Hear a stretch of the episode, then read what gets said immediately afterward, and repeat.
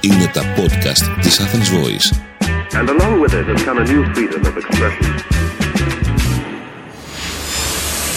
Ζήσε με αγάπη με την Ξένια Κουρτόγλου, προσωποκεντρική σύμβουλος ψυχικής υγείας, life and business coach, συγγραφέας. Χωρίς αμφιβολία, η υγεία είναι ο σημαντικότερος τομέας στη ζωής μας. Από τη φύση του το σώμα μας είναι ένας άρτιος οργανισμός που λειτουργεί στην εντέλεια χωρίς να κάνουμε κάτι εμείς γι' αυτό. Δεν λέμε εμείς στην καρδιά μας να χτυπήσει, ούτε στους πνεύμονές μας να αναπνεύσουν, ούτε στο πεπτικό μας σύστημα να μεταβολήσει τις τροφές. Όλα γίνονται μόνα τους με τον τρόπο που μόνο η σοφή φύση γνωρίζει.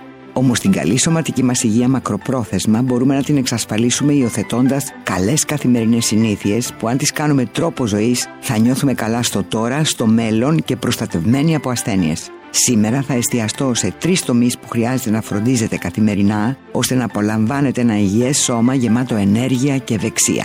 Στο νούμερο 1 είναι η διατροφή μας. Χρειάζεται να προσέξουμε την ποσότητα, την ποιότητα, την ποικιλία και το ρυθμό με τον οποίο τροφοδοτούμε το σώμα μας. Αποφύγετε τελείως οτιδήποτε είναι επεξεργασμένο. Άσπρη ζάχαρη, άσπρα αλεύρια, μεταλλαγμένα λιπαρά και ό,τι περιέχει ουσίες βλαβερές για τον οργανισμό. Τρώτε σε τακτά χρονικά διαστήματα. Ο σπουδαίος γιατρός Deepak Chopra λέει να τρως όταν πεινάς, αλλά όταν δεν πεινάς να μην τρως. Φροντίστε να σας αρέσουν αυτά που τρώτε. Το φαγητό είναι μια απόλαυση που ικανοποιεί τη γεύση, την όστρηση, την όραση. Ακόμα και μόνοι σας, περιποιηθείτε τον εαυτό σας όπως τους καλεσμένους σας. Πίνετε τουλάχιστον 2 λίτρα νερό την ημέρα, γιατί το σώμα μας είναι κατά 70% νερό, επομένως χρειάζεται να είναι συνεχώς καλά ενυδατωμένο και μάλιστα με καλή ποιότητα νερού. Στο νούμερο 2, η σωματική μας εξάσκηση. Το σώμα χρειάζεται κίνηση και εξάσκηση για να διατηρείται λειτουργικό, ευέλικτο, ευλίγιστο και υγιές. Επιλέξτε έναν τρόπο άσκησης που σας ευχαριστεί και σας αναζωογονεί. Περπάτημα ή τρέξιμο στη φύση, γυμναστήριο, μίχα bodytech,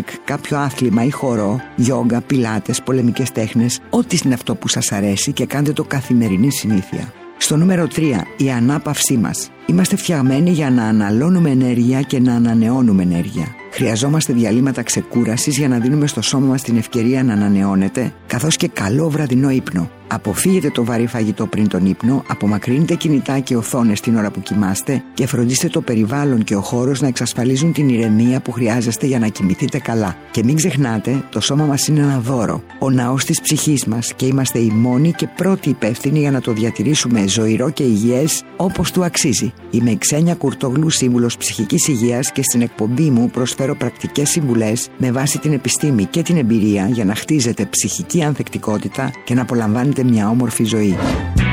Ήταν ένα podcast από την Athens Voice. Μπορείτε να ακούσετε τα podcast της Athens Voice στο athensvoice.gr και στο Spotify, στο Apple Podcast και το Google Play Music.